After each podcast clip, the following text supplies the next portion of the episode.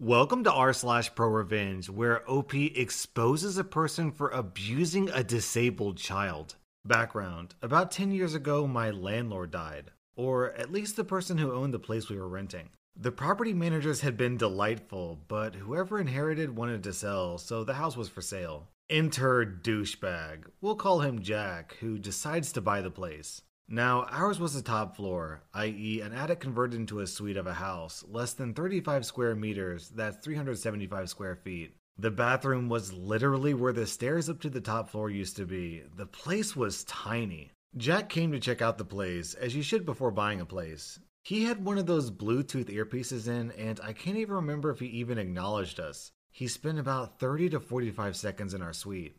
Next time we hear from him is about a month later. Apparently, he'd bought the place. He stops by to give us a notice of rent increase, effective in six months, the legal minimum, from 485 bucks to 795. The place is not worth that much. We say nuts to that and decide to buy a house. Since, what the hell, it's not much more per month. Surprise to anyone who's never bought a house, it was more than just mortgage payments. We give him all the required notice to move out.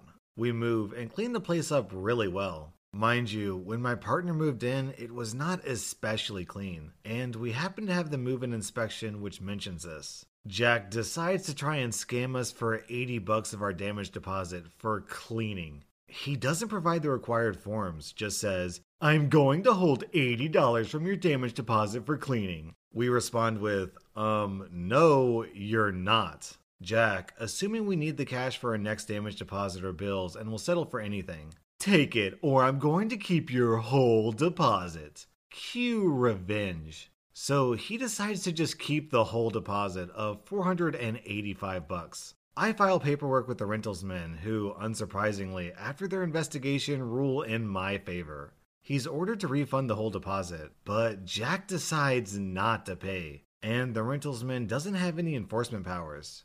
So I have to go to the local sheriff's office. They can send a legal demand letter for the deposit and costs, but it'll cost me 100 to 150 bucks, I forget, up front. Sure, go ahead. Jack decides to ignore the sheriff's kindly letter. Sheriffs say they can start proceedings to recover the debt plus costs, but I again have to pay up front about 250 bucks and it might take quite a while. I guess most people quit at this point. Being out of pocket 700 bucks, throwing more money at the problem, and maybe having to wait months didn't appeal to them. And there's also a chance you never collect. I chose to pay the sheriffs. They sent another, less friendly letter to Jack. But here's the best part. Now that they're recovering a debt, they're going to recover all of the outstanding judgments against him. And apparently, he's tried this stunt before. They send him another couple letters pay up or else. Jack chose else. Then they seize title to Jack's giant white SUV. I can't remember what it was, but not a cheap one. They didn't physically take it away or anything, but they gave him 30 days to pay all the judgments against him, or they would take it and sell it at auction. Somehow, he all of a sudden found the money. My share. $485 plus $150 plus $250 equals $885. The other people who registered judgments but not paid to start the collection processes were about $5,000 more. I can't remember how long the whole process took, at least six months though. Too long didn't read. Landlord tries to scam us for 80 bucks for cleaning when we move out. Ends up costing him almost $6,000. Our next Reddit post is from Weep Sasoishi. I can finally talk about this. After years of threats of legal action, etc., it's now officially over. Back in 2003, when unemployed, I decided to volunteer at a local education facility that specializes in helping out young to late teen kids with Down syndrome or high levels of autism, which causes them to be antisocial. I hate not being able to work, so volunteering not only got myself out of my boring, do nothing everyday schedule, but also gave me a positive when applying for work. Everyone likes someone who's always trying to better themselves. It's a great place with some great people who also volunteer, and the kids are imaginative and show love unconditionally. The local community was also amazing, donating items, clothes, food, and money to help keep the facility running. Just shy of two years later, after many people coming and going, Karen appears. At first, she has a nice smile and is accommodating. The kids seem to love her a lot. Until the jealousy started. Karen didn't understand for the last two years I've been doing volunteering, even when doing part time jobs I could find. So she assumed I was just recently new. So when the kids always came to me to give me hugs and tell me what they did that day and show off their art, well, Karen didn't like this. And she was jealous of my popularity with the kids. This started a spate of things happening. I was a smoker at the time. Not anymore. I quit about seven years ago. The best thing ever. So, a rule was to make sure lighters, matches, and cigarettes were locked away in lockers at all times. This included medication, mobile phones, anything that could be a bad thing in the wrong hands. Although the kids would tell anyone if something that was sitting out in the open shouldn't be there was there, and we would put them away. But this one day, Karen had gone to the manager slash HR administrator to say that I had left my cigarettes out with my lighter, an electronic one, which was unique. I was busy that day, so I was apologetic, as I could have easily forgotten it as you're kept off your feet constantly. But in the back of my mind, I had this nagging doubt that I'm sure I put them in my locker. Over four months, every two to three weeks, something else was left in the open, or a door to the cleaning closet was left open after I'd used the equipment inside. Each time, Karen had gone to the manager or HR to narc about this. Karen has kids of her own that left after they hit 18, so at the time, I put it down to automatic motherly defensiveness for the kids. The following months, one of the girls, we'll call her Joe, not her real name, had burst into the room crying with blood flowing quickly from her nose. All the volunteers, including myself, instantly went to check up on Joe. She's looking flustered, looked at me and gave me a big yell and ran off to hide. When Joe was flustered or upset about something, she would always hide. But she would always come to me first to say why or to hint at why. But this time she didn't. And then Karen burst in. How could you do this to Joe? Devil eyes peering at me. I'm taken aback. What? Who? What do you mean? What happened to Joe? She replied, I can't believe I just watched you five minutes ago punch her in the face. And she rushed off to the manager and HR. I'm standing there aghast, unsure of what the hell is going on. Joe in the corner somewhere behind boxes, crying her eyes out. Some new volunteers looking at me as if I'm bad, and the other kids looking perplexed because I've never done this at all before. Even with Down syndrome, they understand most of what is going on around them. The manager comes in quickly, looking angry, which is understandable hearing what Karen told her. They asked me why I did this. This shocked me hard because here is the manager who has known me for the last two and a half years and instantly thought I could do this to the kids. I denied, of course. I've been in the room for at least 25 minutes. The others couldn't corroborate as we were always busy and we don't notice small things like who's in the room and for how long. The manager goes to Joe and asks her. She looks at me and instantly sobs her heart out again and says with a stammering, Yes. This hit me harder than the manager instantly thinking I could do this. Joe has been like a little sister who would tell me everything and always come to me when in trouble. So, police were called. Everyone given information. Joe was too scared and still in her place of hiding, so I was effectively let go pending an investigation. Hardly anyone gets reinstated after any type of investigation, but Joe's parents were seemingly at a loss for words and didn't think I could do this. And after talking to Joe on their own, they dropped charges. But the damage was done, and I was asked to never come back. Later, I found out that Karen, through her jealousy, was telling other newer volunteer staff that I was touching up the kids, always hitting them, and leaving dangerous stuff about. She'd watched me at my locker, a digital number keypad type, and saw my pin for the locker and left things about, including the lighter and cigarettes. All because the kids would always come to me. Fast forward to 2009. After lots of rejections from other places for volunteering, one place was run by an ex volunteer who knew this was all BS and gave me a chance. She was great and understanding. We would help all types of people in the community to do events for charities, etc. I enjoyed it very much. One day, the boss came to me and said, Oh, guess who's coming with kids today? Only god dang Karen. Since years back, Karen has moved up the ranks, so to speak, and had, through some rumors, forced the manager to quit.